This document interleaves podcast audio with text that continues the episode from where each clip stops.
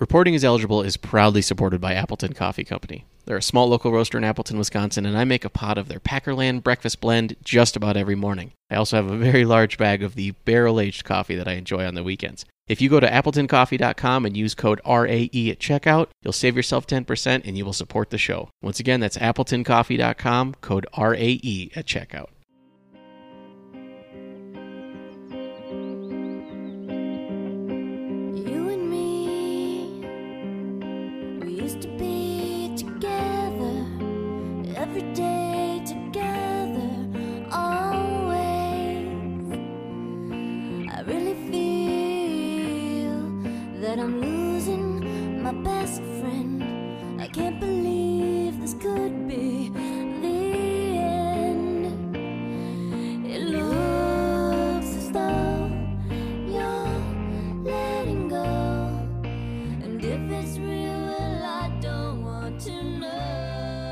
Hey everybody, welcome to the post-draft episode of Reporting is Eligible, but really the complain and whine and bitch about Aaron Rodgers being a friggin' weirdo episode of Reporting is Eligible. Just overshadowing the draft, just totally stealing all of our fun and making it all about himself. And we'll talk all about that and all the nonsense that goes with it and salary cap and garbage. But to talk about salary cap and garbage and Aaron and draft with me, first, in Urban Wauwatosa, getting mad and then unmad about basketball and baseball, we have...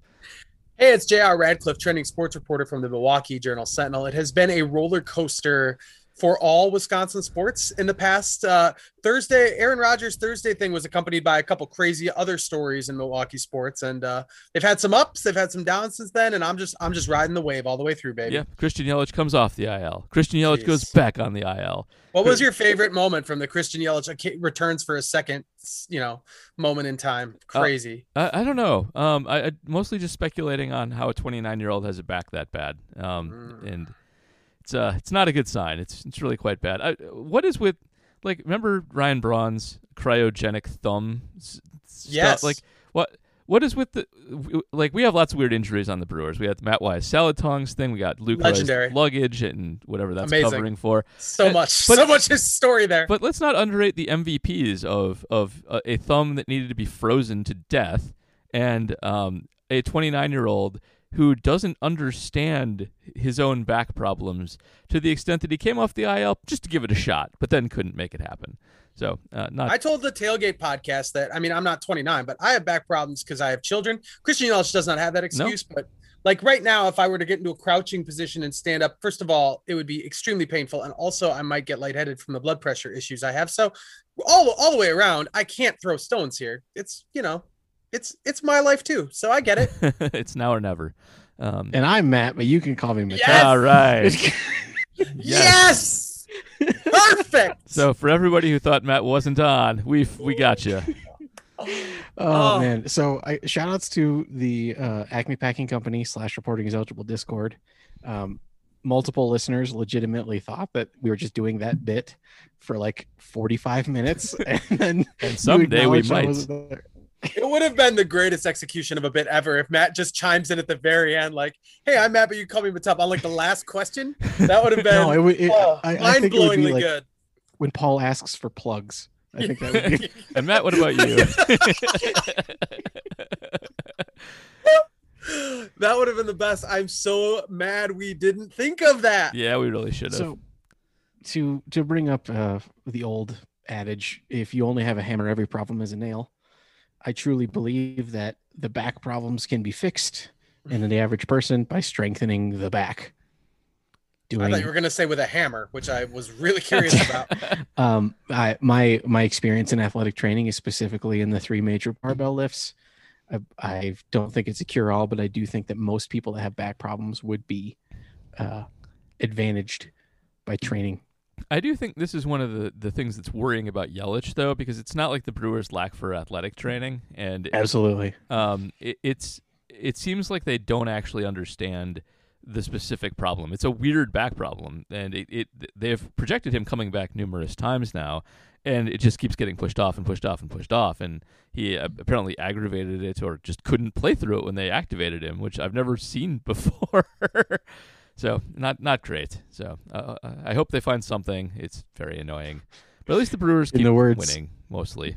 In the words of Dave Chappelle, he needs a backiotomy. Yeah. He does.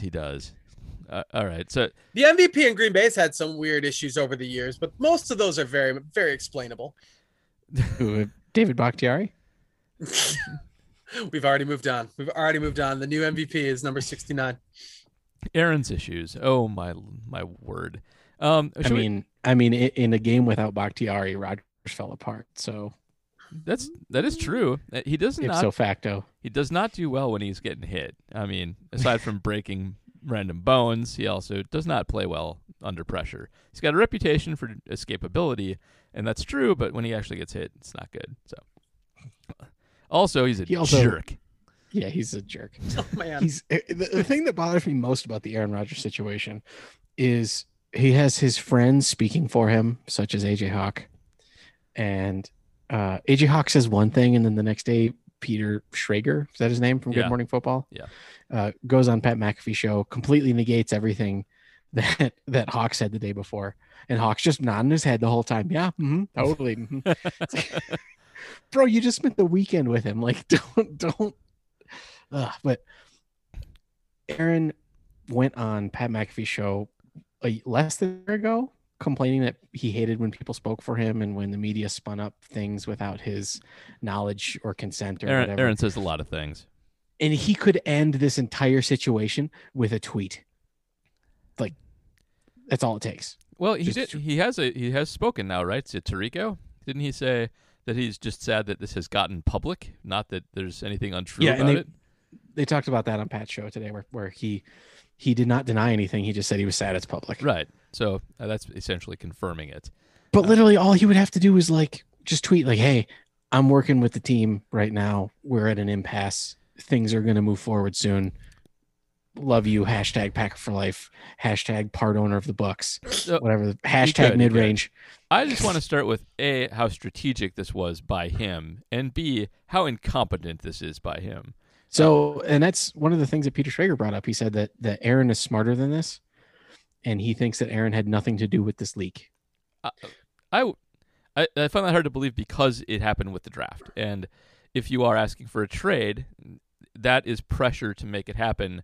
When the only time it can happen is right before the draft, when people are. They were saying it would be more advantageous for Rodgers to have leaked this in February, or many years ago. That's all true. That's the stupid part. So maybe he didn't, because this is very stupid. But this is right now the hardest time to trade Aaron Rodgers. It has always been easier, and it will always be easier in the future. But right now, it's essentially impossible. The cap cost to trade him this year is $39 million, $38.35. I thought it was 50-something. Where's the 38 coming from? Just shy of 40. Yeah, oh, I'm Georgia Brown. I'm pulling that from Ken Ingalls, who does Packer cap stuff. The cap master. Shout out to Ken Ingalls. Yeah. No, I don't think it's impossible after June 1st. If they do it today, it actually costs them more to trade him than to keep him. They're obviously not going to do that. But June 1st, it gets a little bit more, I would say, tenable. That's true. If they June 1st him, trade, it's $21.152 million against the cap, with the balance deferred until the following season, which is, the June 1st season. That's how that works. So it's cheaper. It's possible. But... the problem with that is that everybody's drafted already, so you can't get any current value for him by doing that. Well, what the blogosphere, and actually more of the national guys. Did you just say the blogosphere, by the way? No, I did not. But I really want a blogosphere. If you let's start a Substack just on Bryan Bulaga, and that's the blogosphere. Well, that's why we should have drafted Teven. What's his face? Teven Bear. That wasn't it. Teven Jenkins, isn't it? Teven Jenkins. Brett Coleman, film grinder extraordinaire, referred to as Teven Jenkins, is Bryan Bulaga with rabies. I like it. Seems bad. He just said he was like a violent version of Bryan Bulaga. Yeah, and he's a bear. That's why. So what the national guys are saying right now is everyone who drafted a quarterback has unofficially bowed out of the Aaron Rodgers race. And because the Broncos and the Raiders did not draft quarterbacks, they seem to be the only two left in contention. Yep. Which, do you guys want to talk about what it would take to get Rodgers to either of those teams? We can, but... Or we could save it for later. I'm not willing to discuss anything that doesn't involve Jerry Jeudy. So that would be the... My favorite scenario is the Broncos, so I'm going to skip that for now. The scenario for the Raiders would be 3 firsts, a second, and Derek Carr, or maybe 3 firsts, Derek Carr, and Darren Waller. Okay. Those are all fine. In that scenario, Rodgers goes to a bad team with a bad coach, with a bad offensive line, a bad general manager, and no one to throw to. Yeah. Literally no one. It's a fun scenario. I like it. It's fun to think about. In the Broncos scenario, it would be 3 firsts, Drew Lock, Jerry Jeudy. That's the scariest one, though, for sure. Because, well, we all want Jerry Jeudy. Well, because we all want Jerry Jeudy, but I don't want Drew Lock. I don't want Drew Lock to get Jerry Jeudy. Because Drew Lock is a problem. That's why. Drew Lock is bad. Gutekunst likes Drew Lock. That's right. That's the problem. Well, he liked him pre-draft. He might not like him anymore. Maybe not, but I'm guessing so he still does.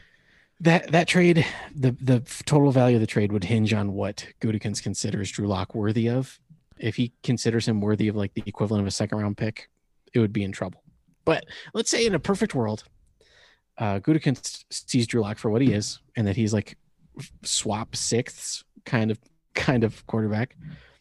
What if I'm just going to put this out there? What if the trade was 3 firsts, Drew Lock, Jerry Jeudy, and Noah Fant?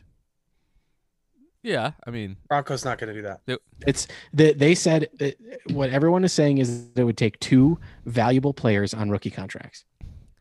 It's an you come out and you say that the Broncos won't do that, but Rodgers is just so much more valuable than all that. That's the thing. Like they can say they'll turn that down, but the quarterback's just so much more valuable, and they have a decent defense. Actually, I should go look at Denver's. I'm not sure that's true, but if you get Rodgers, you're instantly like a playoff contender, and if you don't and you have Drew Lock, you're instantly not a playoff contender. Just one of those things where it trumps everything else that you do, and Drew Lock sucking, even with good receivers and good tight end and everything else, just not gonna work. But you also figure into the calculus, yes, you're sacrificing 2021, but maybe not.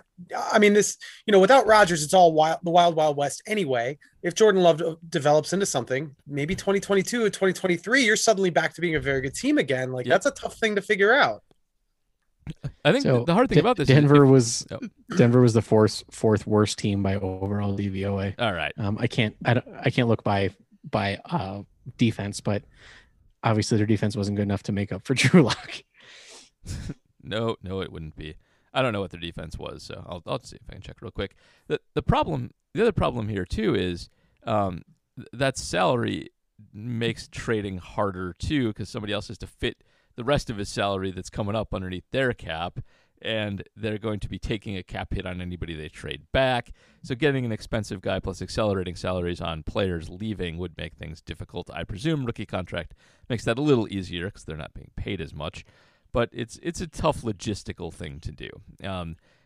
It's stupid. Like what he should have done is just play out this one more year. Like he can be freely cut or traded much more easily next year. Quarterback market will probably be much more open. And they could get value for him. He would have a much better chance of landing somewhere halfway decent, but he just has no leverage here. All he's done is make his life miserable for a year. It's really ridiculous. So here's why I don't think it's stupid, because I don't believe Aaron Rodgers is stupid. And that's concerning to me because it makes me think that his motive, which is the thing we don't truly understand here. If he wants more money, the Packers offered him more money. If he wants more playmakers, I mean, I don't think this is quite how you make this team better by saying I'm sitting out. I think his motive is to watch the Packers burn, because it really doesn't benefit him. He is not positioning himself best. Like we just said, there isn't a real spot for him right now that's going to be better than what he's got in Green Bay. He's never going to be closer to a Super Bowl, so that's not driving him. He's never going to get more money. That's not what's driving him. I did come up with one way that he is closer to a Super Bowl than being in Green Bay, if he backs up Tom Brady. oh, that's fresh. Yeah. Nice. That's harsh. Yes, that's harsh but true. Denver 13th in defense by DVOA last year. Not bad. I forgot one of the players that people talked about being the ascending player on a rookie contract was Chubb. But he's still like $8 million against the cap. Yeah. It's just hard to do that. It's hard to do any deal. You can't. The other thing is you can't get fair value for him. It's impossible.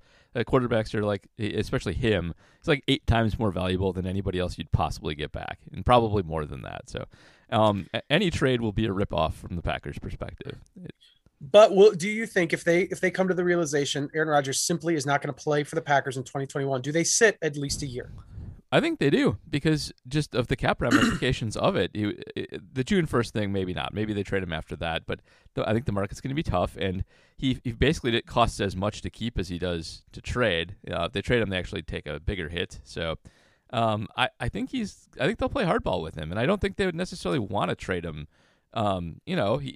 It's not if he's not on the team, they're probably bad. But there's a puncher's chance that Love is actually good, and if that's the case, you don't want to be sending Rodgers out into the wild to play for somebody else either when you still maybe have Super Bowl aspirations. Now, I don't really think that's true, but you don't want to just give a guy away who can undo your own team, to, especially somebody in conference, which cuts off half the teams right there.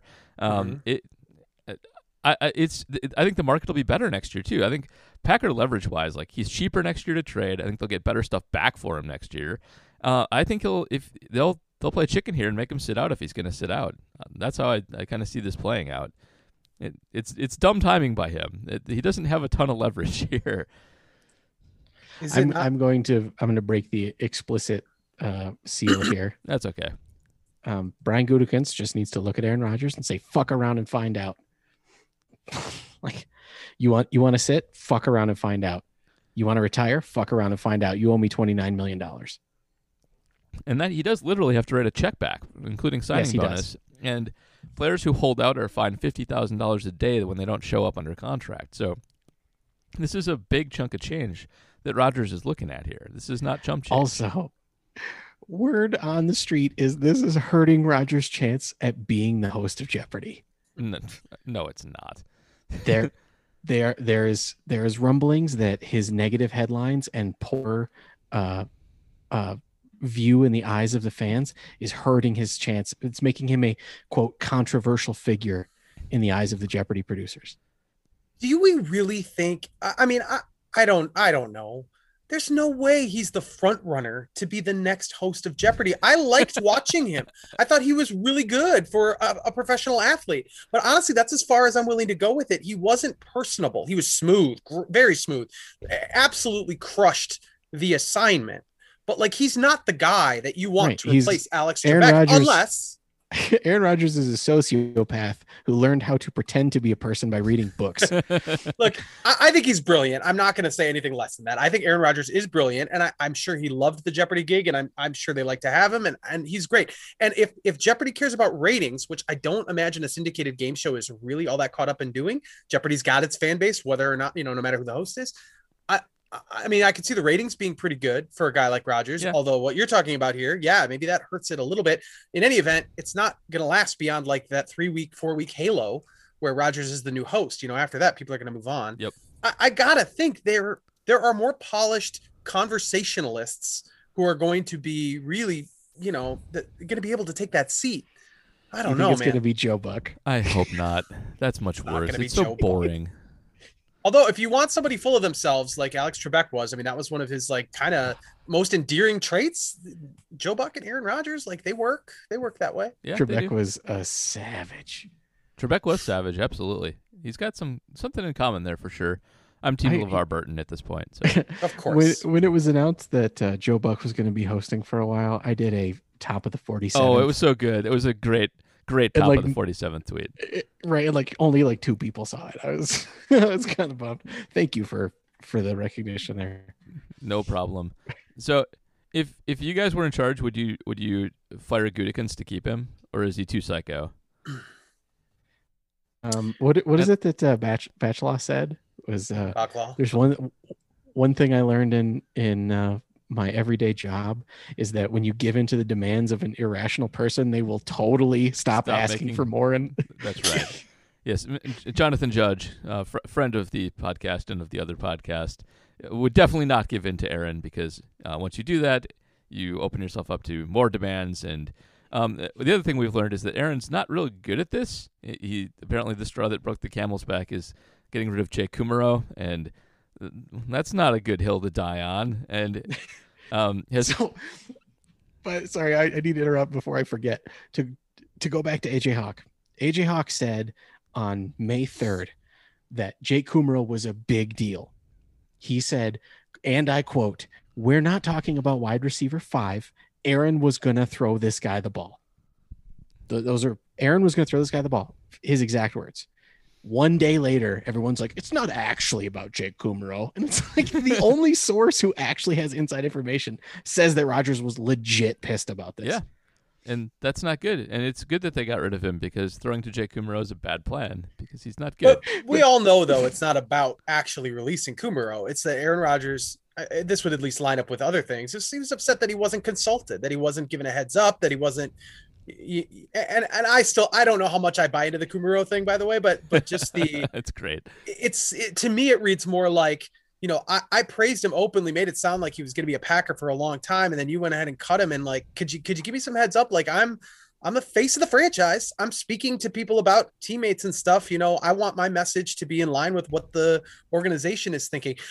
I think that's a little unrealistic to expect that. I also can understand why someone like Aaron Rodgers wants that. Yeah. So, you know, that's how I read the Kummerow thing.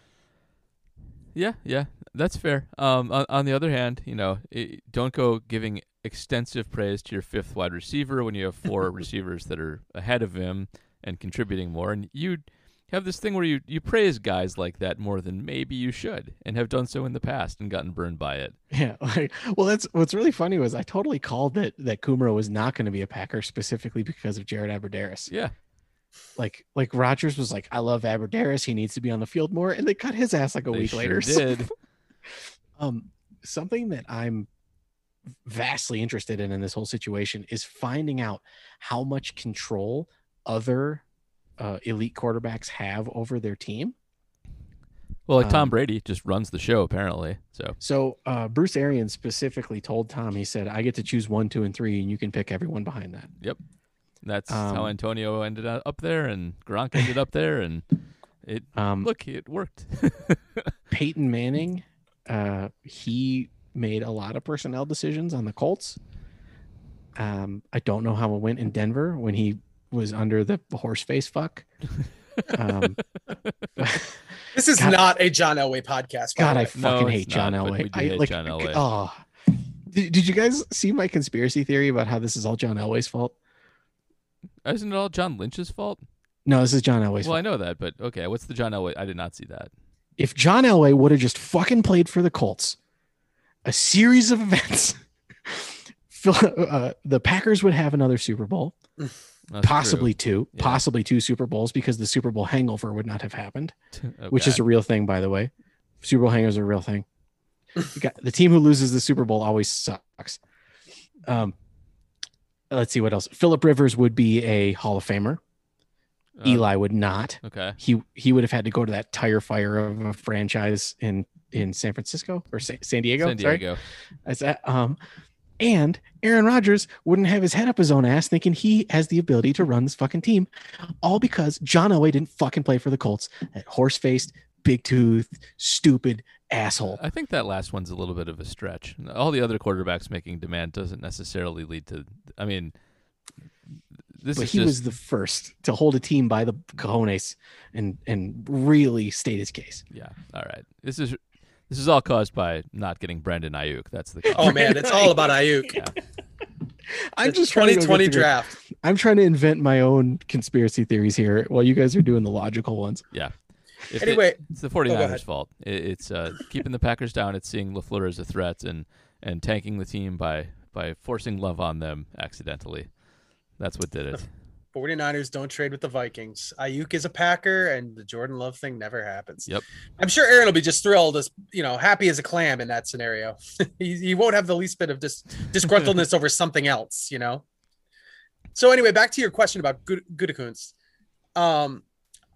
I think I've been trying to see Aaron Rodgers' point of view. Like, if there's any scenario where a team could possibly fire their GM because the quarterback wants that to happen. And, you know, with the caveat that we still don't know 100% for sure that's what he wants. Yeah.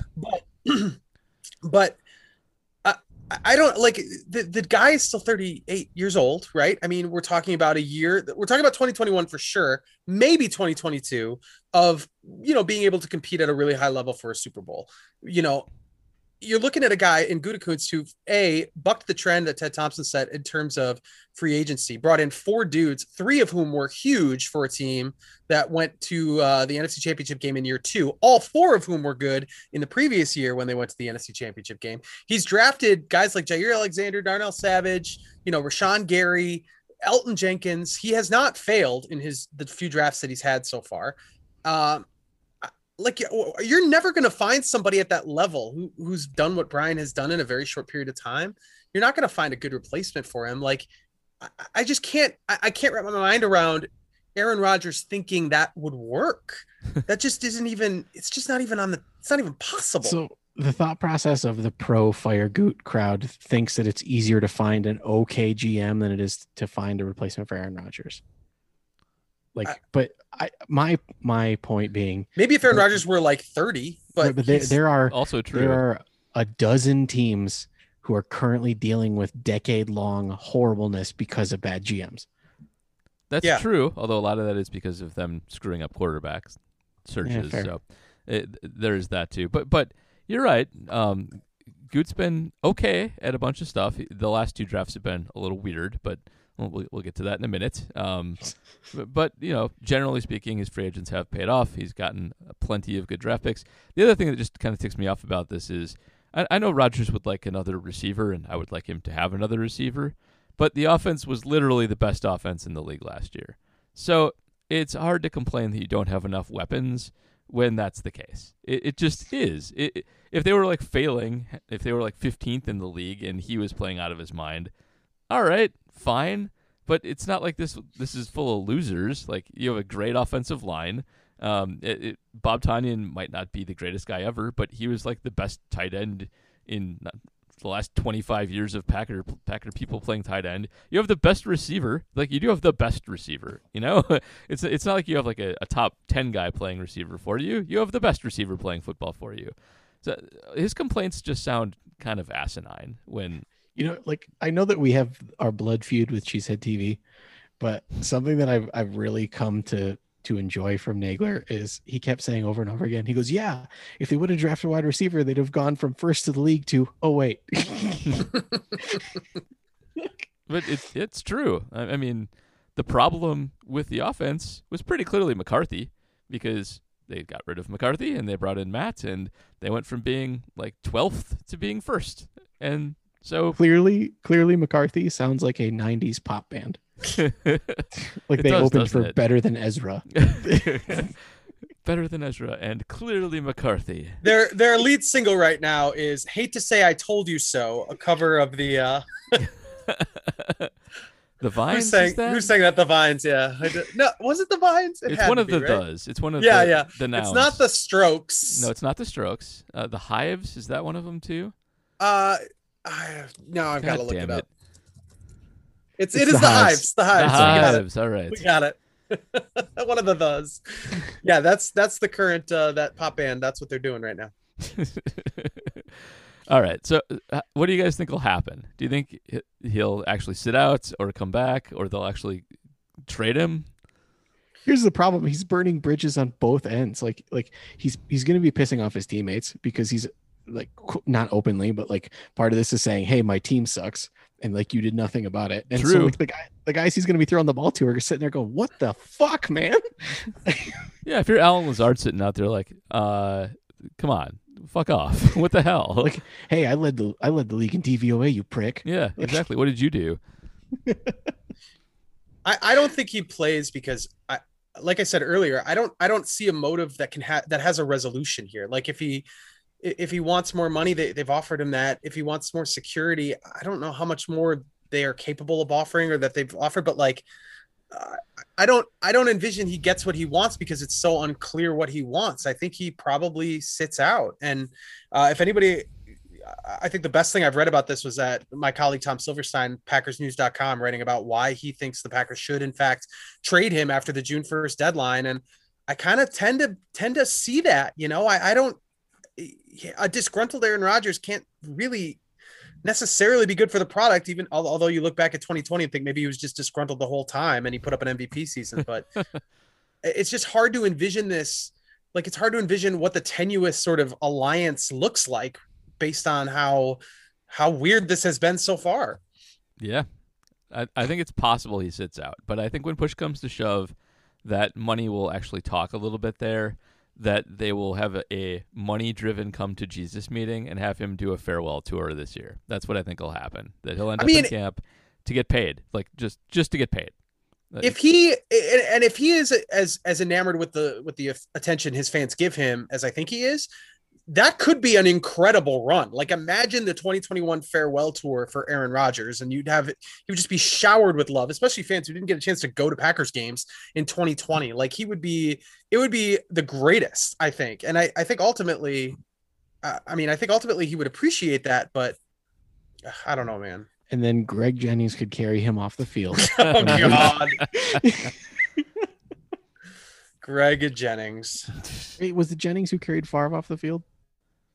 Oh, I don't know. I have no memory of that. Because there was, I think it was like 2007 or 2006 when Favre had his first quarterbacks in Green Bay. Yeah, he had his quote unquote farewell tour, and like he threw his last pass, and the Packers were either way up or way down, and they were taking him off. And I think, oh dear, it's unbelievable that we're reliving 2008 right now. Yeah, my thoughts on this was like suddenly it's 2007 again, and Twitter is just a transcript of the barroom arguments from 2007. But instead of my boomer uncles arguing, it's a bunch of 25-year-olds. It is because wild. Everyone who is our age and older is like, Aaron, shut the fuck up. Like, and everyone who's younger is like, he's the face of the team, and you're a Packer fan because of Aaron Rodgers, and he'll take you to the Super Bowl. Jordan Love will take you to the toilet bowl. That's first time. I think though, this point's been made a lot, but it's not as if, at least in my mind, it's all entirely on Rodgers. I do think that even if you have a complicated ego and he is your franchise player, it is incumbent upon the organization to figure out a way to keep him happy. Now, obviously there's lines you have to draw. You're not going to fire people because he wants to, you know, front office people. You're not going to make all the roster decisions because that's what he wants, but you do need to involve him in things. You do need to keep him, you know, I think involved on some level more than the average person, because he's your star player. Yeah. But you know, at the same time, them not doing that, them not calling him about Jordan Love, it seems like such a gross overreaction to say that's the reason I don't want to come back and play for you again, like because your feelings are hurt. Like, that's kind of what it boils down to. And that's the thing. Like, that's the overreach of this. You know, it's one thing to say, look, I'm pissed, give me more money, and then I'll play again because you guys pissed me off. Fine. But I'm not going to come back to you because you didn't like consult me on stuff. Seems just like such an overreach. It does. It's editor's note. I believe the intro song should be "In My Feelings" by Drake. Well, duly noted. It has perhaps been chosen already, the intro song. No. So we'll see. I'm not sure. So I don't want to sound that I'm like completely anti-Rodgers here. Like, I know I'm coming off that way, and to even the scales a bit, it is super messed up to completely leave him out of all these things. Like the fact that I think they said even LaFleur didn't know that they were drafting Jordan Love. Like, yeah. Maybe a text to LaFleur and to Aaron Rodgers would have sufficed. Yeah, and it's not so much to me about the before. It's more like the immediate after too. It's like, hey, we did this. I know you know about it, but here's what happened. Here's the process. By all accounts, that didn't happen. You can also like before you even go into the draft, like, have your board. I know it's a big secret, but get your coach and your star player, and they'll be like, hey, here's the board. Here's some quarterbacks who are on it. If they fall to this spot, we're taking them because they're on the board, and now go away. Did you watch the draft? like there were teams that had their board like up in their draft room. Yep. And they were like just blurring it out. Mm-hmm. Yeah, it wouldn't have been that hard to just be, hey, Aaron, come here for a second. Yes, exactly. So that's an easy thing to do. But I think this is all speculation. We don't know what the hell's inside Aaron Rodgers' crazy head, but I think he doesn't actually like being in Green Bay. I think he is a Hollywood person and he likes warm weather and celebrities and being a bigwig in a big town, and doesn't really play well with, you know, the country of Wisconsin and cold weather. It's not really his thing. It's much more Favre. And I think he may just want out for that reason, and any little thing that gets on his nerves extra much just for that. You know, there is an Aaron Rodgers quote that comes to mind here. Oh, is there? He was talking about Clay Matthews. He said, Clay is from Southern California, and he acts like it. And I am from Northern California, and I act like it. Mm-hmm. And it's true. Yeah, I mean, that's Aaron Rodgers said that. I'm not putting words in his mouth. That was literally something that dude said. Well, and if you believe the teams that he wants to trade to, San Francisco, Oakland. That's funny. San Francisco, Las Vegas, and Denver. Yeah. Okay, he wants to go out west. I mean, yeah. I mean, I'm sure it's because their situations are good fits with him right now. But you know, you could also say the geography is part of it. I think almost certainly that makes tons of sense. I mean, Denver's kind of a crappy big city though. Like as a basically a Denver resident, it's it's very relaxed though, if you know what I'm saying. It's like the problem with Denver is it's geographically huge. It's big enough for its metro population, and so it doesn't have as much of the big city feel as some of the other places that he could go. That's fair. I like vacationing in Denver, so but I don't. Yeah, it's a great place to vacation, but it's not like Chicago. It's not New York. It's not LA. Like it's Denver. Like it's the Delaware of big cities. That seems harsh. It's just kind of there. I feel like if it were all geography, he wouldn't have signed in 2019. Yeah, that's the other thing. Like, if he's been this disgruntled for this long, why did he sign his extension? That's the weirdest thing. Like, don't, like I said, this is the dumbest time to be doing this. It was a good time 2 years ago, and a good time anytime after this. This is stupid.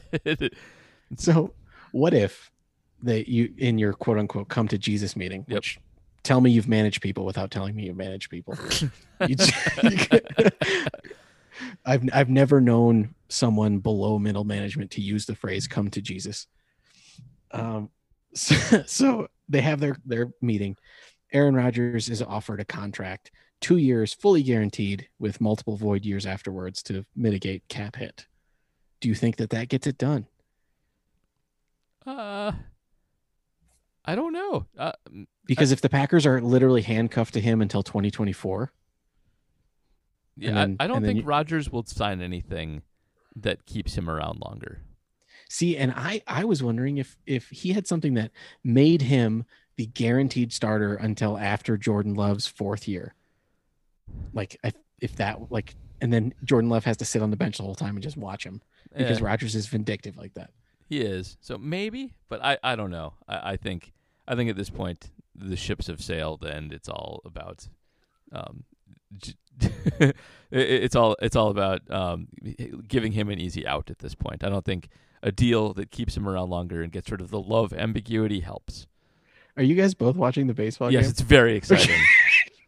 What? What are you talking about? So once again, because there is no video version of this podcast, both of my co-hosts are looking off in the same direction, which is funny because your TVs are both in the same direction. Yeah. It's the top of the ninth, and the Brewers have runners at the corners with 2 outs, and it's 6-5 Phillies. Just like last night, they've got the tying run at third base with 2 outs. Now an 0-2 on Jackie Bradley Jr. He's probably going to strike out, but he did homer earlier in the game. It's possible. Also, anyway, JR's ahead of me, so he go sorry. Yard. It's all right. He did go yard. That's yard. True. And the Bucks won, so it's been an okay night so far. All right, turning around a bit. All right, should we move on to the draft? Sure. The very weird draft. My closing statements on the Aaron Rodgers situation. Uh-huh. We could choose to ignore it. We could choose to go la la la.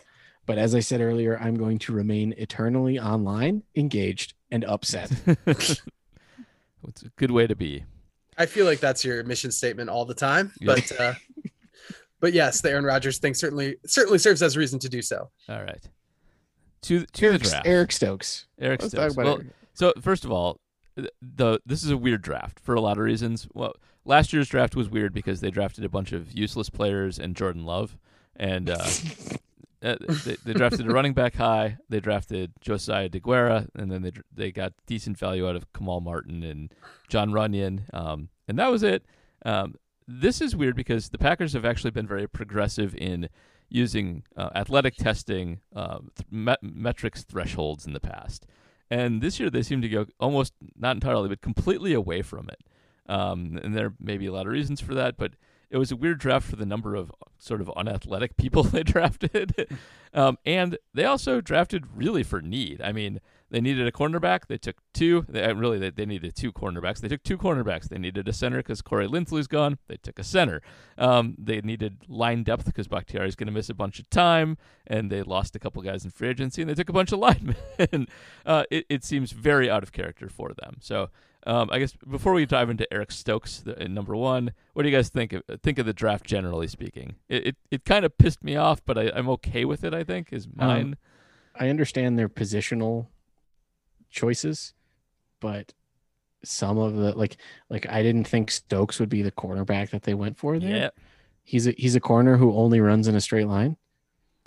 That's my big problem with him. His agility scores are bad, and I don't like that. It's very king-like to me. Sorry. It's all right. You're ahead of me, so I'll be doing that in about 14 seconds, I think. Yeah, not great.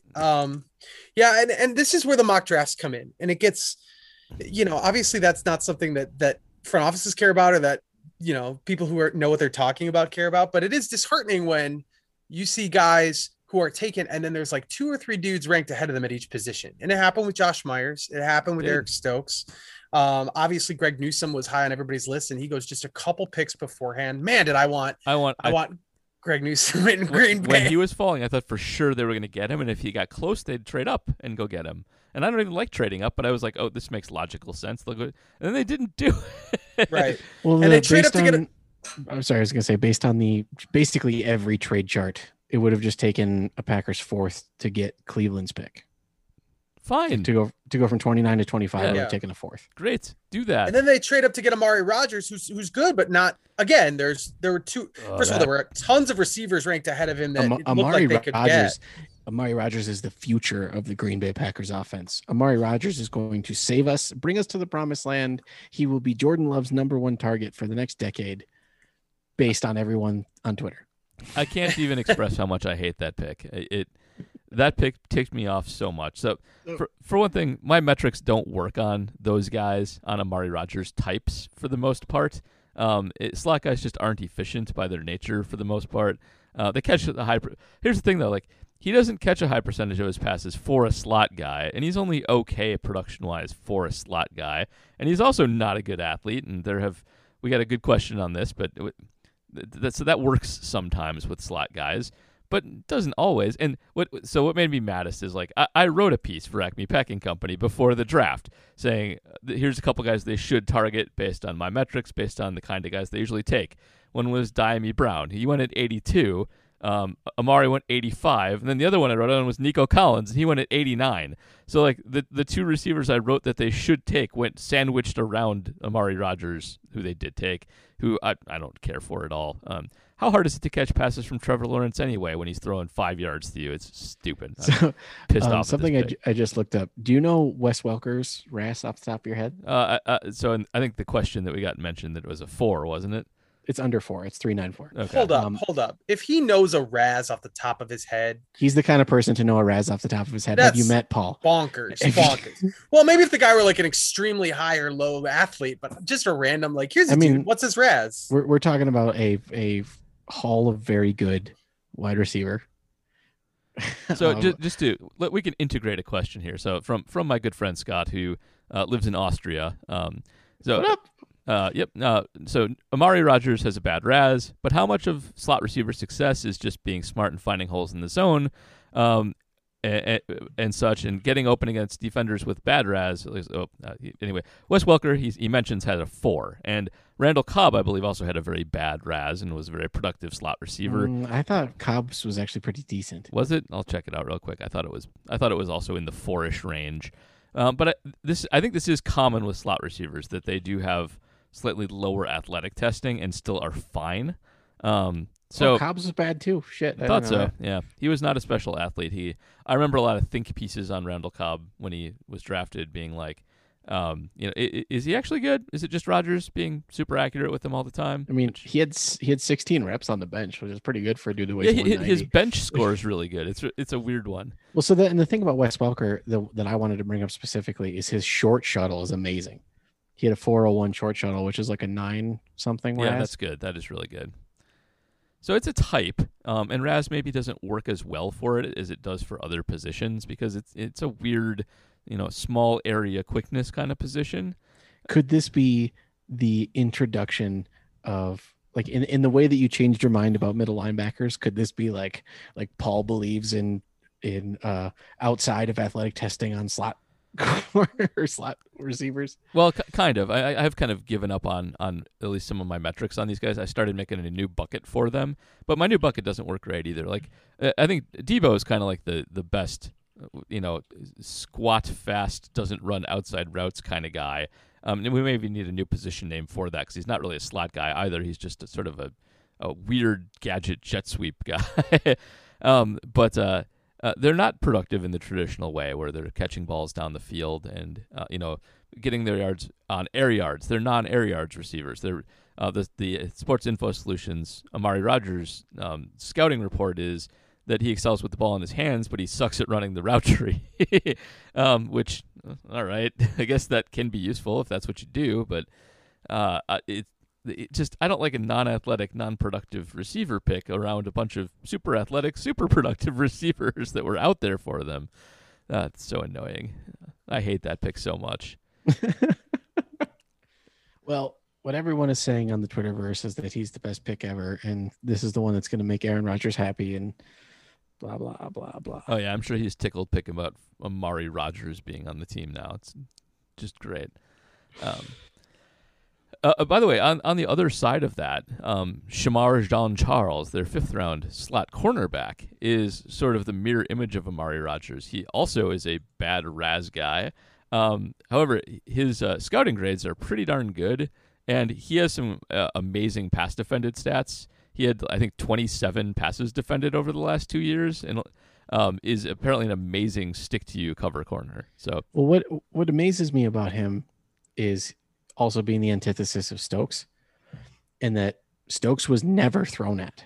They just didn't throw. I think he was targeted like 90 times in his career. Yeah, that's true. And so, yay, good for him. Shamar, I asked a buddy of mine who is a App State student. I'm like, tell me about him. He's like, well, he was all American. He goes, I know ACC level competition, blah blah blah. He's like, but this dude is nails. He will shut down a zone. He's not the greatest athlete, but he plays on instinct, reads eyes, does everything you want the zone corner to do. And is also a good tackler. He said it slightly above average tackler, I believe is what he said. Okay. So I went, so he'll automatically be the best DB on the practice.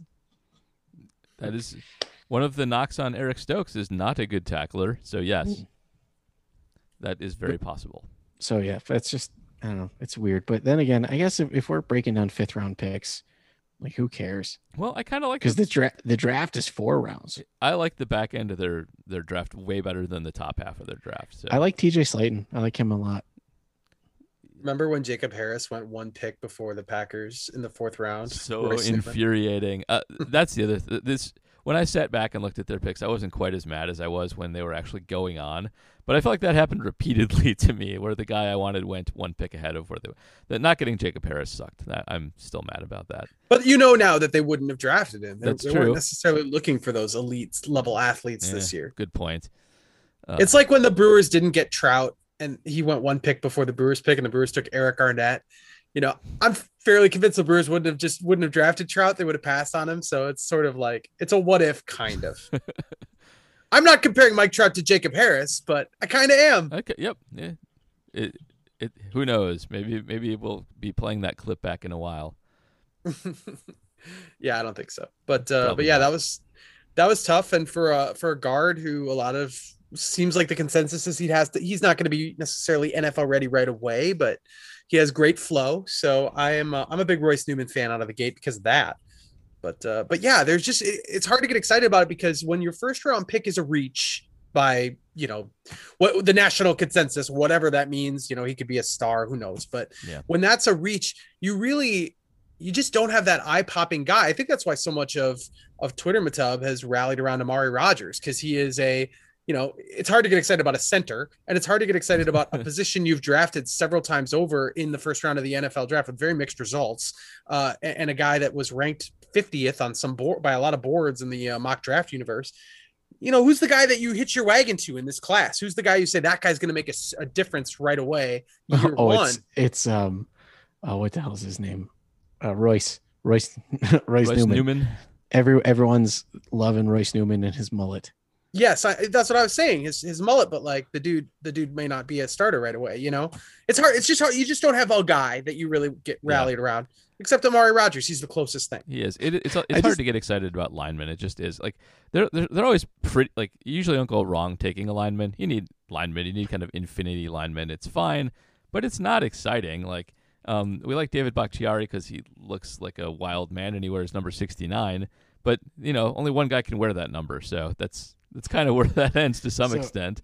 I love that Josh Myers to me is the we have that at home meme.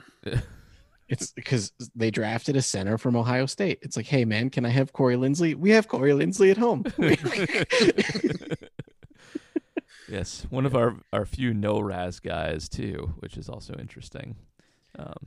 Why was he hurt? I don't actually know. I tried to Google and I couldn't find it.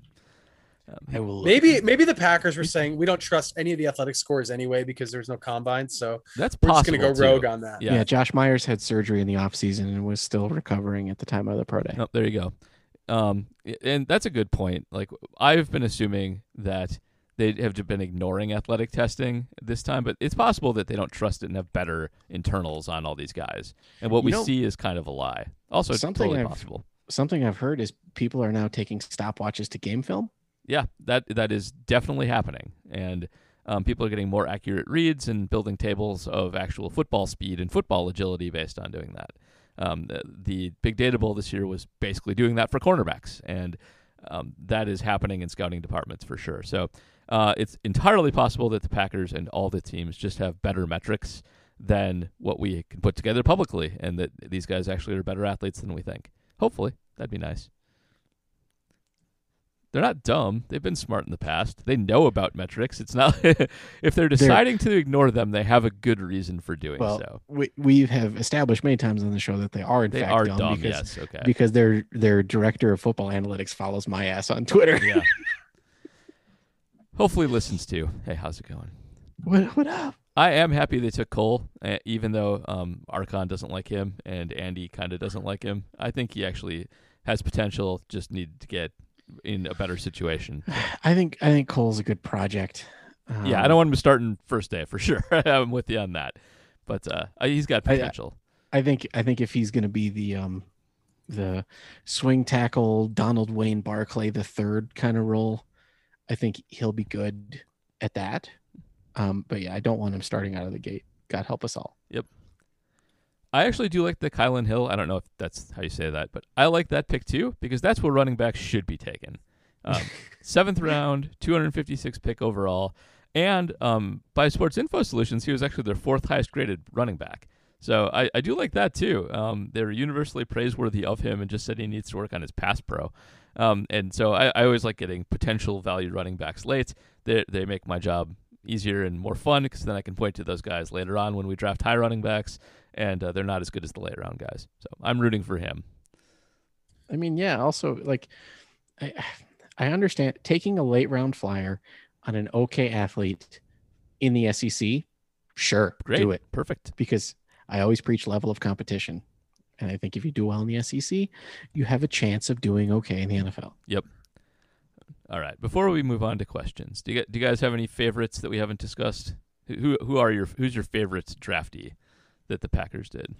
Well, in order to facilitate my 2021 tax write-off, I have to talk about Madden for a second. Oh goodness. It's Eric Stokes has a rookie card Madden Ultimate Team who's a monster shutdown corner, and so it makes me hopeful. I know it's a pipe dream, but it's... So you like Eric Stokes because of video games, all right? Yep, Eric Stokes because of video games. All right, JR, got any favorites? I mean, I already mentioned the flow from our buddy Royce Newman. I am also enamored with not my favorite pick, but my favorite few seconds of video is an old a clip of TJ Slayton from Florida just destroying the soul of an offensive lineman. I love that. That is what I love. Okay. I don't know if it's real, but I love it. That is great. I mean, it happened. That happened. It was not photoshopped. It looked photoshopped. It looked fake. It was not a deep fake. It was not a deep fake. I mean, that guy flew in a very unnatural way as TJ Slayton paraded over him. So if that ends up being remotely real, I will be happy. There's a highlight of Kylin Hill hurdling a defender and just leaving his soul. I'm enjoying that, but remember, kids, in the NFL, don't leave your goddamn feet. Yeah, it's a recipe to get killed. Don't do that. I'll go with Shamar, even though his Raz is bad. I like those shutdown corner numbers that he put up, and I'm not sure it does matter in the slot quite as much. It seems like a good value in the fifth, so we'll see how that works out. How does Vic Fangio's defense do with zone? Because we hired fake Vic Fangio, right? That's true. Oh, I keep forgetting about Joe Barry. It's so annoying. I think he'll be all right there. I think that'll work okay. It's a big class, 9 dudes. Yeah, it is. They used a lot of draft picks. Not much trading up this time. When I saw that the Packers had pick 256, I got really excited, and then I forgot that there's 259 picks this year. Yeah, I thought the same thing. I was hoping we had an irrelevant, but no. Yep. And also, for those who follow along with the podcast, Felipe Franks did not get drafted. He was signed as a UDFA by the Falcons afterwards, and will be better than most of the other quarterbacks in this draft eventually. So. Where did the alliterative H-back go? Trimble. Tommy Trimble. Third to the Panthers, pick 83. Okay. So that means that someone else has spent a top 100 pick on an H-back. In a pick they got from Chicago. Good times. Let's do questions. It was immediately after Amari Rodgers. It was. We're going to have to look back when Tommy Trimble's scoring 7 touchdowns a year and pancaking dudes. All right. We did sort of address Scott Hartle's question on Amari Rodgers. So let's go to the Patreon questions. Jay Google, Aaron and Goody clearly don't see eye to eye, but since Goody has taken over as GM, hasn't he put Rodgers and the Packers in a better spot to compete compared to the last few years of Thompson's tenure? We did discuss this, but I mean, yeah, like I certainly think so. Mm-hmm. Absolutely. It's hard to argue anything else. We're not fans of every single decision he's made. I never liked having Mike Patton around, but they have gotten better pretty much every year of his tenure. Their offense especially has gotten better, drastically better. The LaFleur hire was huge. I mean, it's hard to argue anything else. So, yeah, Goody's got a good case here. And Aaron may have personal problems or whatever, but he's got plenty of weapons. Their offense is good. This is stupid. Yeah, I guess like you brought up is maybe keeping Patton the one thing that you could say Goody did, or I don't even know. Maybe that's a Matt LaFleur call in year 2. That's the thing that holds them back potentially from getting to the Super Bowl this year. I think so. Like if there was a rumor out there that Rodgers was pissed off that they hired the wrong defensive coordinator, I'm on board with that. Yeah.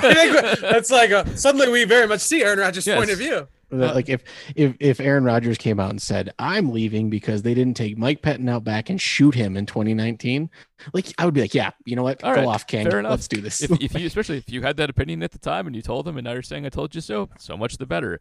But if it's that they didn't draft some random receiver, well, you did fine. So shut up. All right. All right. Asilitam asks, Tom Brady is used as the example of a quarterback having input on personnel, but he also took pay cuts or less money to allow his teams to stay competitive. So that trade-off makes sense. Is Rodgers justified in thinking he should have the same level of input as Tom Brady, thinking that we should have kept Kumaro? Tells me no. That's a good question. Yep. I mean, you can say what you want about Tom Brady, but he really does kind of do what it takes to win, which may involve getting paid on the side illegally from from what the rumors have always been about him. They didn't pay him. They paid his life coach. But Tom Brady has taken less money than a lot of other quarterbacks, despite being one of, if not the best to ever to play. And that helps his team get better players. So I don't know if it justifies, like, morally him having a say in the front office. But everybody has handled Tom Brady making demands better, Arians and Belichick, and Brady's demands seem to work out okay. So, demanding Jake Kumerow back, not great. Doesn't speak well to your acumen as a GM. Antonio Brown saying maybe you can deal with his personality, maybe a little better. I don't know. But it's similar. They're similar cachet. They're both super all-time greats, and I think this is just one of those things where Tom Brady's kind of good at it, and Aaron maybe isn't quite as good at it. I do think, though, I think the implication is Tom Brady, did he buy did he to earn some it? Yeah, did he in some ways buy that cachet? And I wouldn't quite look at it that way. I mean, I do think, I mean, Rodgers is a stakeholder, a major stakeholder in the success of the Green Bay Packers, and I still think you do bring him in. I don't even know if you say you get to make the call here or you get to actually have input, but, at least keep him abreast, especially somebody who clearly desires to be communicated with through and through on every level of the organization. I don't think it hurts to have him involved, in the room when things are explained. The problem I would have is if, you let him have reign and let him make those calls, but I don't think anybody was ever going to do that. No, agreed. And the other thing I'll just add to that is, he seems like kind of a crazy person. Tom Brady, for all of his weird workout regimens and crap like that, seems pretty savvy at this. And Rodgers just seems to get randomly ticked off at things. I want his input, but I also want to be able to ignore it a lot. That's true. Yeah. You guys ever see the interview where some guy randomly met Rodgers and was like, "I thought you'd be taller," and Aaron went berserk? No. Yeah, there was, I think it was 2011. Like some guy met Rodgers and was like, "Wow, I thought you'd be taller." And Aaron's like, "Why did you say that? Like, this is bullshit." Yeah, I remember that. He didn't lose his mind, but he was clearly annoyed. It clearly bothered him. Oh no, there was murder in his eyes. Watch the video. I remember during the 2005 draft, I was in Chicago and I was listening to Mike and Mike because at the time that's what was on the radio, and they had him on and they mentioned a bunch of Alex Smith scouting reports to him and how Alex Smith was supposed to be more athletic than him. And he got pissed off at that. And he went off on them and was like, I think I'm more athletic than any other quarterback in this class, including Alex. And I can throw the ball harder and faster. And that's just nothing to that at all. Aaron's got an edge. That personality is something else. He uses everything as a chip on his shoulder. Maybe that's what makes him great, but he's also a psychopath. All right, PJ's got a good question that I should have done more research on. Yes, okay. PJ Wessels. Which of the draft picks have the biggest shoes to fill based on the number they are wearing? Stokes in 21 seems pretty obvious, so maybe second biggest.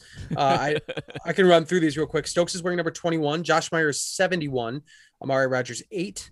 Royce Newman 70. TJ Slayton 93. Shamar Jean Charles 22. Cole Van Landen 78. Isaiah McDuffie 58. Kylin Hill 32. So I told this to Paul last time. I was one of the reasons I wanted Greg Newsome, not just because I thought he was the right player, is because I wanted to have a story written, which I did have written and ready to go at jsonline.com, saying specifically, no, he's not the son of Craig Newsome, former Packers defensive back on the Super Bowl team. He was a second-year player on the Super Bowl team back in 1996. Craig Newsome does have a son named Craig Newsome Jr., but it's not Greg Newsome Jr., Greg Newsome II. Greg Newsome grew up in Chicago. Craig Newsome lives in Holland, Wisconsin, on the western part of the state, very much the western edge of the state, in fact. And then Eric Stokes goes and gets number 21. That Greg Newsome II would have worn number 21 as well. That is the same number as Craig Newsome. It would have been a glorious bit of serendipity. Unfortunately, it does not come to pass. Alas. Also Charles Woodson. No, big deal. Both Lang and I think, was it Sitton's number was given out too? Yes, Josh Sitton did in fact wear number 71, yep. Correct. Yeah, so Lang and Sitton's numbers are both given out. I think the important one is Kylin Hill. Oh, really? He has to live up to greats such as Travis Jervey and Brandon Jackson. So and the other Cobb. Do you guys remember the other Cobb? Did we have Reggie Cobb for a while? We had Reggie Cobb for 1 year, okay. 1994, where he earned 8 AV, according to Pro Football Reference. I'm going to go with TJ Slayton here, who... Yeah, I Slayton's my answer, too. Yeah, who has Gilbert Brown's number and plays the Gilbert Brown position. Although I will also shout out Amari Rodgers having to live up to Matt Hasselbeck. He wants the ball, and he's going to score. That's right. Or Amari Rodgers. That should be. That's got to be something. Got to make that. Amari number 8 does not have a good history in Packers history. That's Tim Boyle. It's Justin Vogel, Tim Mastay, Ryan Longwell, Mark Brunell, Anthony Dillwig. Vogel was my dude, man. Mark Brunell were 8 too.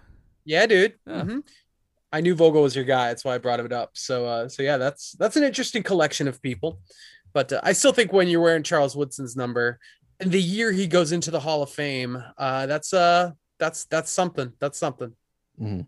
Oh, Hasselbeck wore 11 for the Packers, but 8 for everybody else. My bad. Misremembered. Brunell stole his number. Good for him. Was Brunell was a senior, so maybe he had senior to him. I just searched the number 11 in the Packers database, and there are 2 people with -1 AV. Nice. I didn't know you could have negative AV. It doesn't really make sense if you think about it. Eddie Garcia and Steve Broussard both have -1 AV. Huh. Those are names you made up. All right. Okay, let's move quickly because we still have a couple more questions to get to.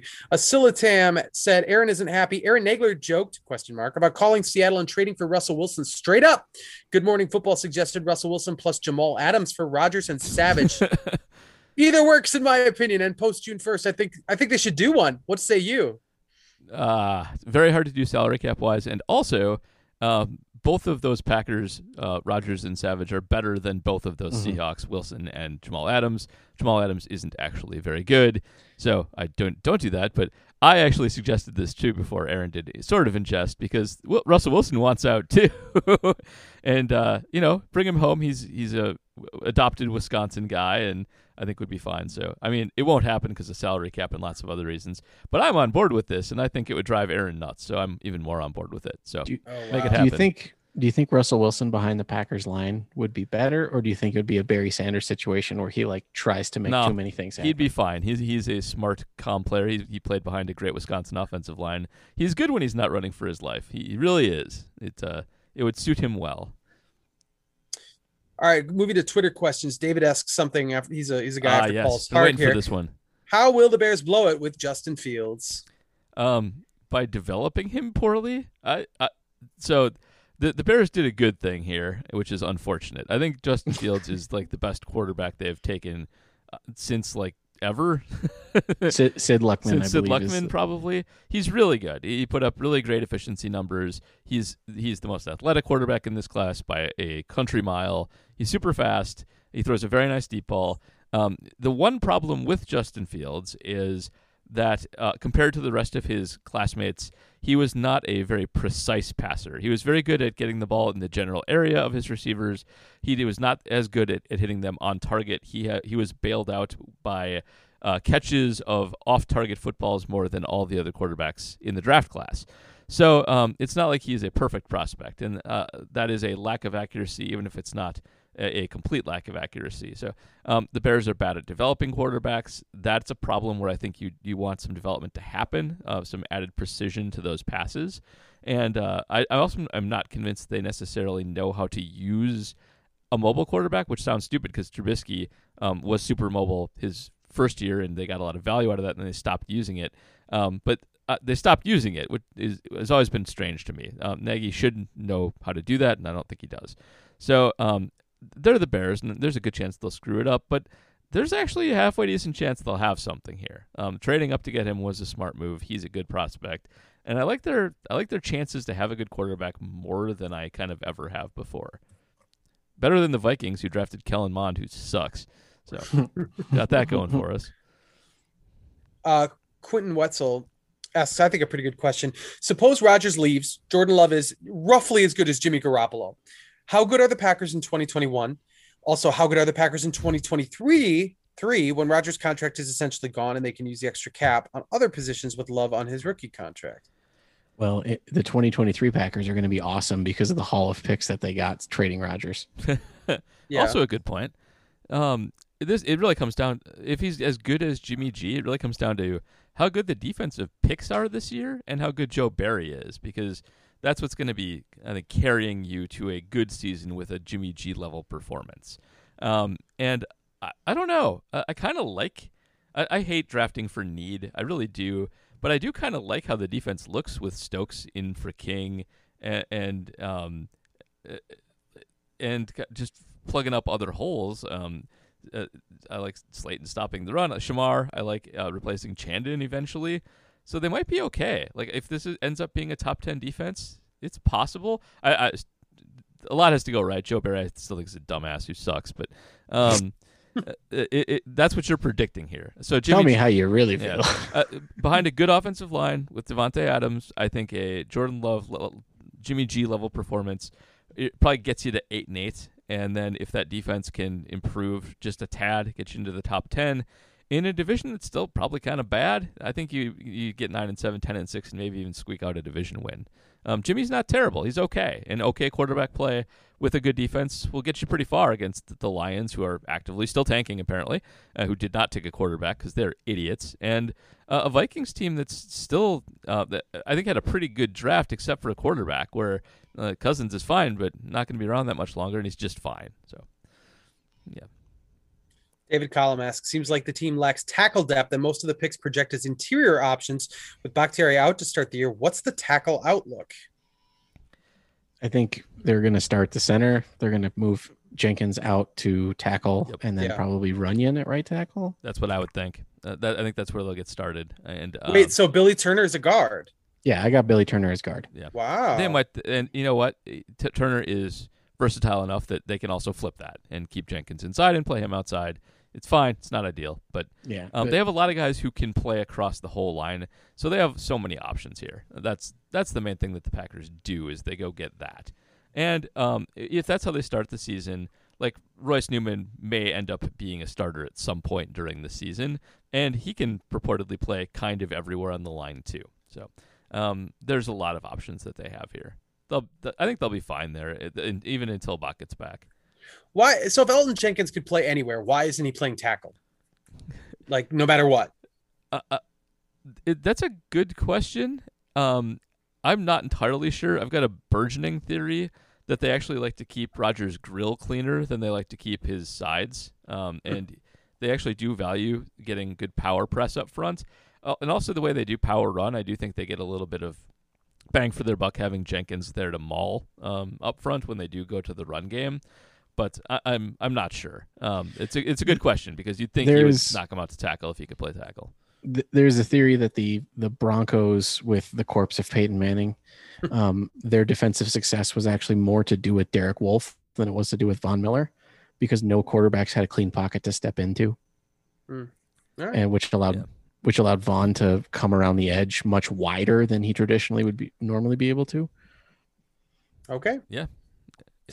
It's a thing. I'm not sure it's true, but it's a thing. But there is some film study behind keeping the front of the pocket clean and allowing tackles to get themselves too deep, or outside linebackers. Real Tim C asks, if you have a bad show, do you ever worry that people will start calling it ass eligible? Got him. I made the joke that's how my wife refers to this show. Anyway. I do now. Ass eligible. It's a funny name. Turd Ferguson. It's a funny name. Jeremy Penn asked, what DEFCON level are we at as fans? I mean, I forgot. Does it work? It works backwards, right? Like 1 is the worst and 5 is. I think DEFCON 5 is the worst. I think 5's the worst. Oh, okay. I only know this from War Games, which is probably not canonical. So. I guess here's an actual question. What DEFCON level should fans be at? Because I still. Yes, no Aaron Rodgers means 2021 is shot. Yeah. And I think the bigger question then on top of that is, does this impact re-signing Devontae Adams? I mean, do they do it if Aaron Rodgers is not coming back? So then it becomes, well, how, like 2022, you could conceivably see this team compete, but if you don't hit that sweet spot where Jordan Love is able to do it in 2022, 2023, you start to lose some of the talent you have now. And then you get into a danger stretch, right? Like where you're the Bears for 10 years. Yeah. So you're the Seahawks. Yeah. Anytime you are maybe going to lose a generational talented quarterback, your DEFCON should be 5. That's the worst it can be, other than, you're not on alert when you do suck because, you know your situation. This is very bad. They're in a really tough situation now that could go a lot of different ways, and I think this is what DEFCON 5 is for. Like, your franchise might suck for a decade because of this. But you can't say that because you had to figure Aaron Rodgers is only going to be 3 years, right? 3 years in any scenario, the best case, 3 more years.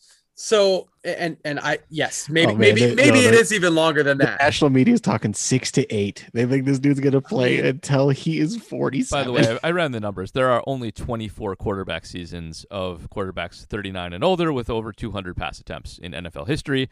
And most of those 24 seasons are Tom Brady, Drew Brees, and Brett Favre. So, it does not actually happen very often. Hey, pro tip. Anytime there's a piece of NFL trivia that you don't know the answer to, there's a good chance it's Brett Favre. Yep.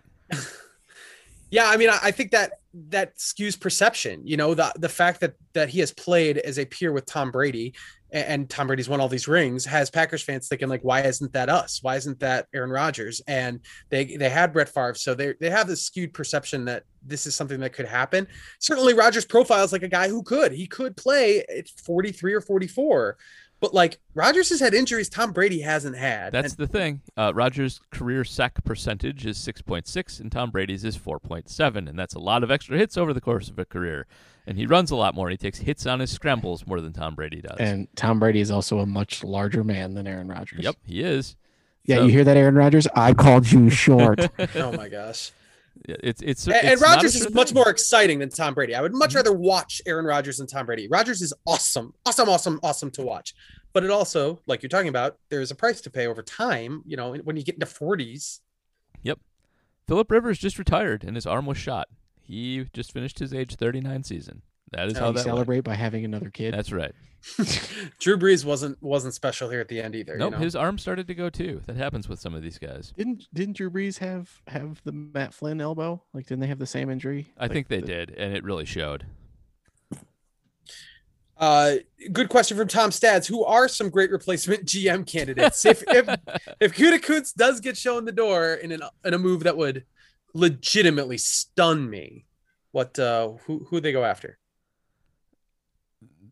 This question is hard because most of the good GMs stay put. And it might be harder to replace a good GM than a good quarterback legitimately. Because, well, you get a crop of new quarterbacks every year and a bunch of new ones. Like, there's like 4 good GMs in the entire NFL.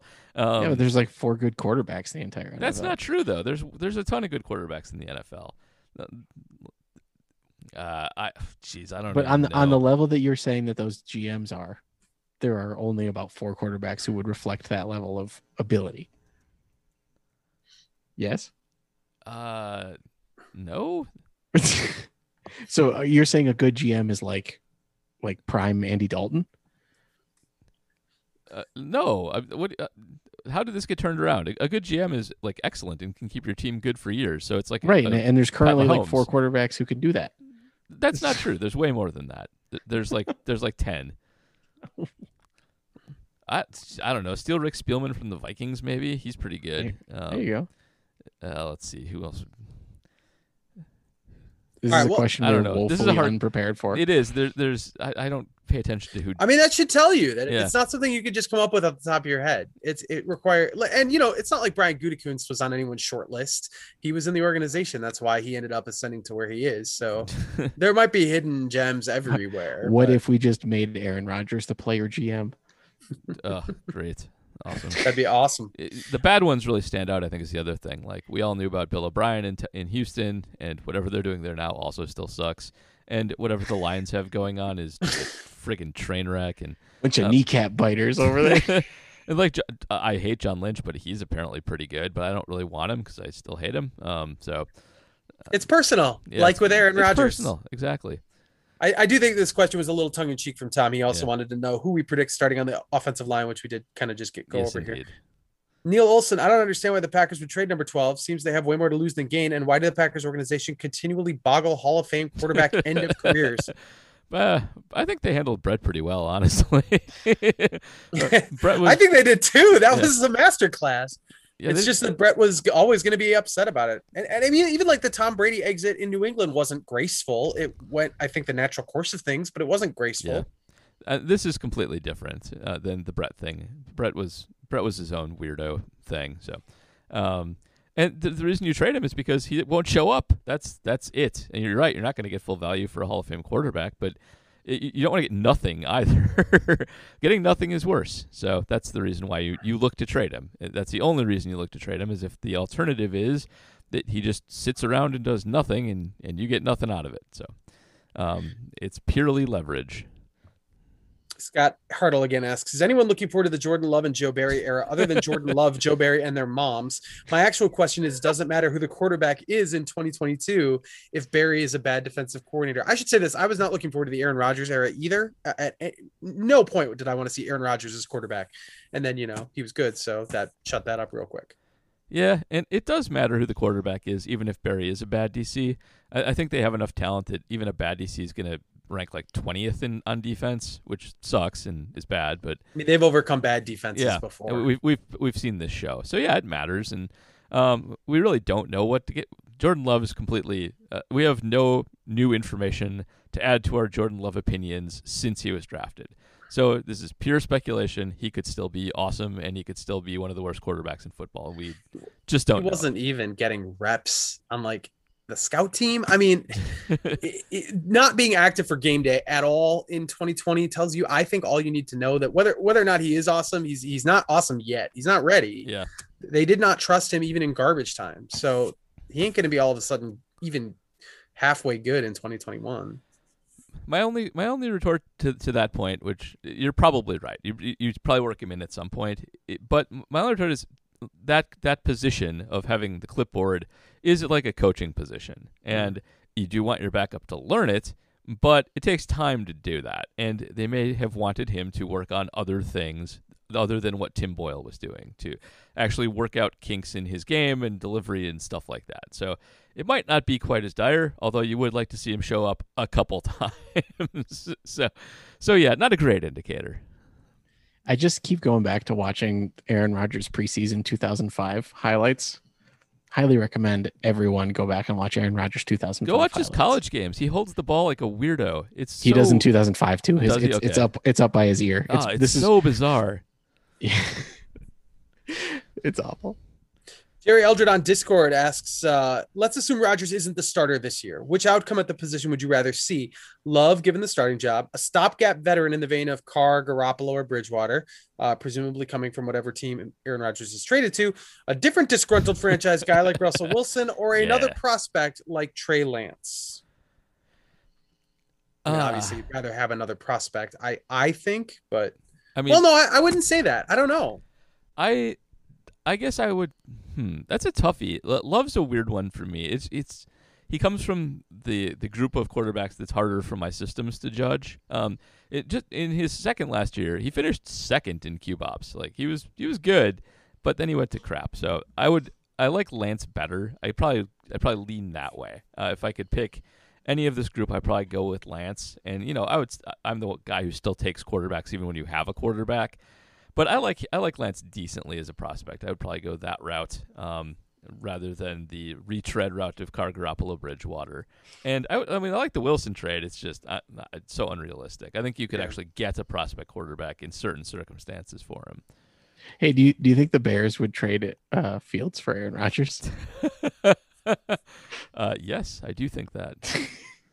If the quest here is to get Jordan Love up to speed, is to being the starter, then I think you're probably better off trying to find a veteran who will get you close to the playoffs, because 2021, you've built your team expecting to go back to the NFC Championship game. Obviously, the odds are slim without Aaron Rodgers, but at least then you can get something out of 2021, and then you're still on track for love in 2022 and beyond. So that probably is the route I think they'll decide to go. Yeah.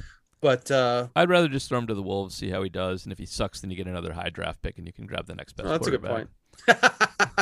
You could grab his replacement and then have him be disgruntled. Yeah, and in the way too early mock drafts, people are already like, "There's like 5 great quarterbacks in this upcoming class." It's true. Whatever. Last question, finally. Jonathan Deal. We're probably going to get a podcast again at some point post-draft and all this news cycle stuff coming out. So I'm posting mine here before now I forget it. There it is. The difference in talent after your first 3 receivers is basically negligible. Would it have been that big a deal to keep Kumaro over someone like Darius Shepard or Malik Taylor if it makes your star quarterback happy? Especially not Darius Shepard, who sucks terribly. Yeah, I mean, honestly, I'm thinking about special teams, and Darius Shepard was not good at it. But you know, Kumaro probably would have been, and I don't know if there's a huge difference between what he was bringing to the table and what Malik Taylor is bringing to the table. But yeah, I don't know. If it was a big deal, it probably would have been just fine to keep Kumaro over both of those guys. It would have not mattered at all on the field, and if it would have kept him happy, then it would have been worth it. The question is, A, did they know about it in advance that this would have actually made Rodgers this mad? And did he actually speak up? It's one thing to whine after the fact. It's another thing to be like, hey, going to Gutekunst, say, I like Kumaro, keep him around, he's my guy, blah, blah, blah. If you do that, and they don't, and they spit in his face, whatever, I see that being a bad decision. Because you're right, Kumaro is not much better or worse than either of these guys. So, yeah, that would have been fine. All right. So you're agreed. They screwed up by cutting. They screwed up by cutting Jake Kumaro. That's what I'm saying. Oh, Aaron Rodgers. Keep the great Whitewater hope around. Yes. All right. I believe we've come to the end. So bad. Before we sign off, JR, do you have anything to plug? I mean, I definitely encourage people to check out what's going on at PackersNews.com. Lots of Aaron Rodgers coverage. Great column from Pete Doherty. A couple articles from Pete Doherty and Tom Silverstein. Tom Silverstein's so good, you guys. He's kind of the guy that had this column. He had this column today that was really, really interesting. And the Green 19 podcast with Tom and Olivia Reiner is definitely something you're going to want to check out if you don't already. Also, the Bucks are pushing toward the playoffs. Brewers, we got lots going on. You should definitely sign up. At the bottom of every story, you can find a link to sign up, or just go to jsonline.com/deal to get a very inexpensive digital subscription to the Milwaukee Journal Sentinel. Yeah, indeed. Very well worth doing. I read it every morning. I really do. I've had a subscription to the Journal Sentinel kind of forever, so I don't know what I would do without it. Matt, what do you got? Nothing, but it is 9:15 my time, and my toddler just left her room, so I gotta go see what the heck. All right, you go chase that one down. Peace out. Peace out. If I will plug the Tailgate podcast, which I was not on this week because I am still in the process of moving. I was, but JR was. So go check that out. I think I'll be on next week. So it's weird right now. And if you are on the Patreon, go check out the short that we put up there today, that I put up there today, because I think it's funny. So I'll have something up on APC soon about the slot corner and slot receiver and what Raz can tell us about it once I finish crunching numbers as well. So keep an eye out for that. Otherwise, we'll be back next time. There's a disaster in the Packerverse, which maybe June 1st. We'll see. So if something happens with Aaron around then, which is very possible, we'll be back then, if not sooner. Have a good one, everybody.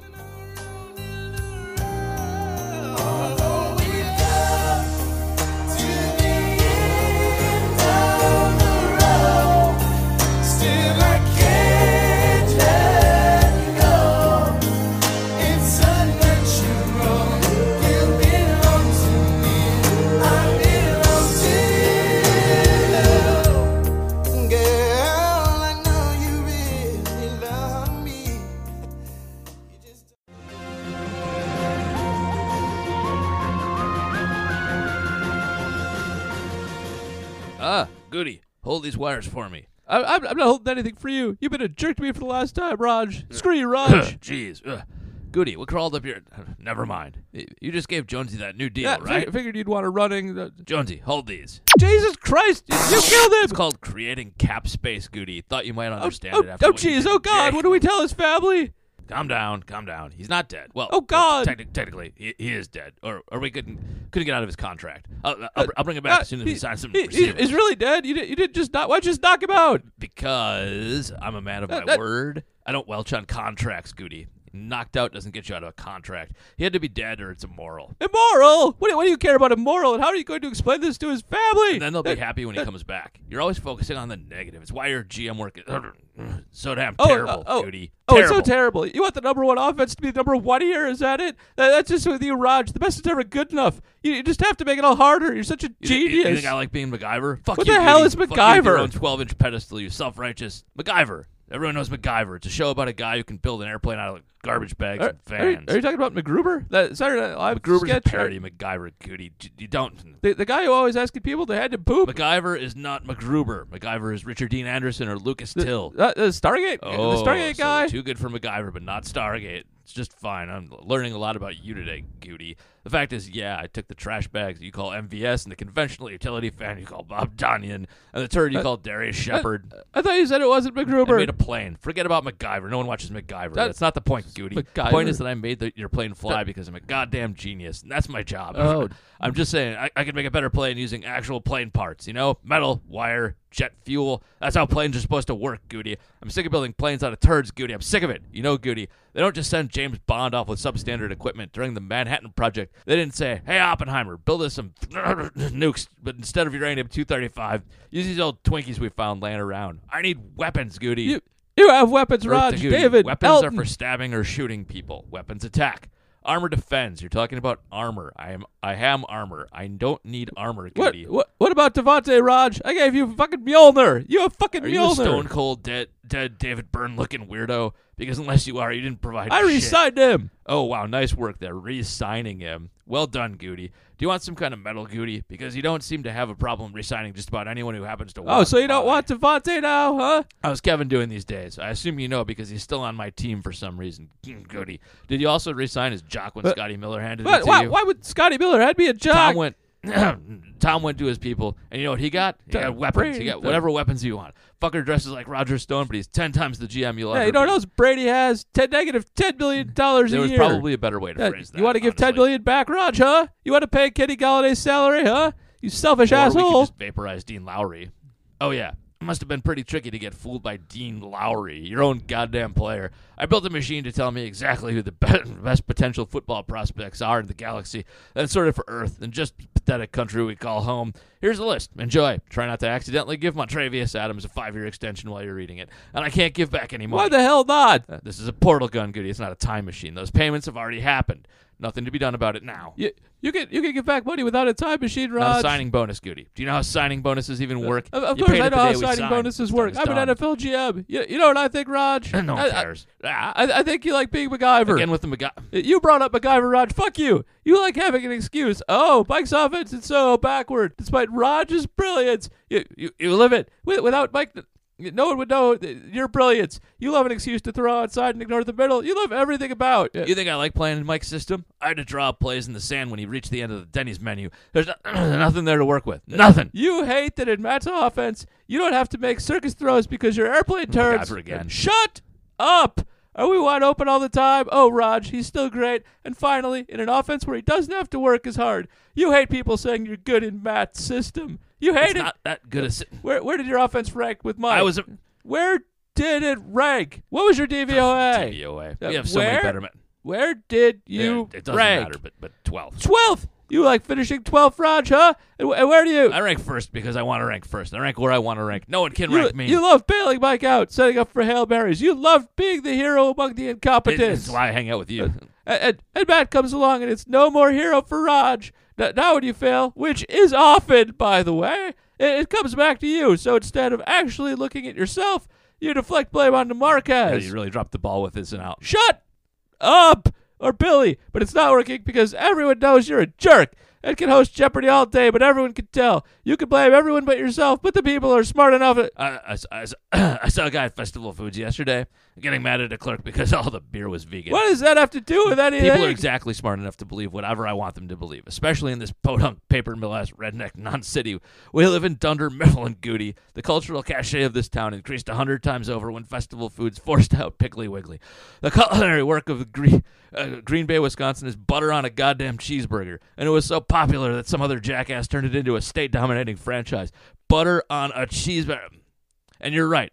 I am a jerk. It's hard not to be one when you see the world for what it is all the time. And what I see here is a world that's cold as shit and filled with moron. Maybe I do like being a hero, Goody. But Matt's somewhat competent system has nothing to do with anything. You put me in this spot here. I could never be the hero. Where Dom and Petten gave everything back, and no matter what I do, it doesn't matter. I could have hit 47 bombs to Jeff Janis. Athletic turd. Huge athletic turd. But there's a whole other side to the game that just gives it away. I can't do anything about it except vaporize Dean Lowry. No more vapor. You know, you can't really stop me, right? I'm mad about the weapons. I can control things if you give me weapons. When we're fully loaded, I don't give two shits if you sign Kevin King or Kevin Arnold. Is that a Wonder Years reference? It's a good show, Goody. The Packers were actually good during the time period. Do you watch any shows that aren't from 1988? Savage Burn good. Jesus Christ! But instead, you go and replace Petten with Matt's best friend, the Colossal Failure. Joe is a good defensive mind. 0-16. That was a long time ago! 0-16, really? How is Rod Marinelli's son-in-law doing today? How is Matt's best friend doing today? The only thing that guy has successfully coordinated is his way into another coach's daughter's pants. Holy shit, dude! Let's make Raj happy by hiring John Gruden's brother's friend. Sure, why not? No receivers and a giant fail son-in-law and a broke-ass 6'5" corner, and then you went and drafted a bunch of linemen and a guy half the size speed of Debo Samuel for him. Thanks for that. Amari plays faster on tape, you know. Does he play stronger and bigger on tape or more separate-y? Diami and Nico are right there. They're right there for you. Look, Matt's offense needs yak guys. Like Bob, who has approximately zero yak last year, is my second best weapon. I'm the offense, and I need guys who can catch the ball where I throw them, Goody. I've had enough of this. You get one small, slow weapon, and you call it a day. I'm going to San Francisco, the Bay Area. I thought you were a man of your word, Raj. That's a portal gun, not a time machine, remember? You have a contract here that you've already been paid for. Actually, it's not a portal gun either. Oh, God. Oh, holy shit. Oh, my God.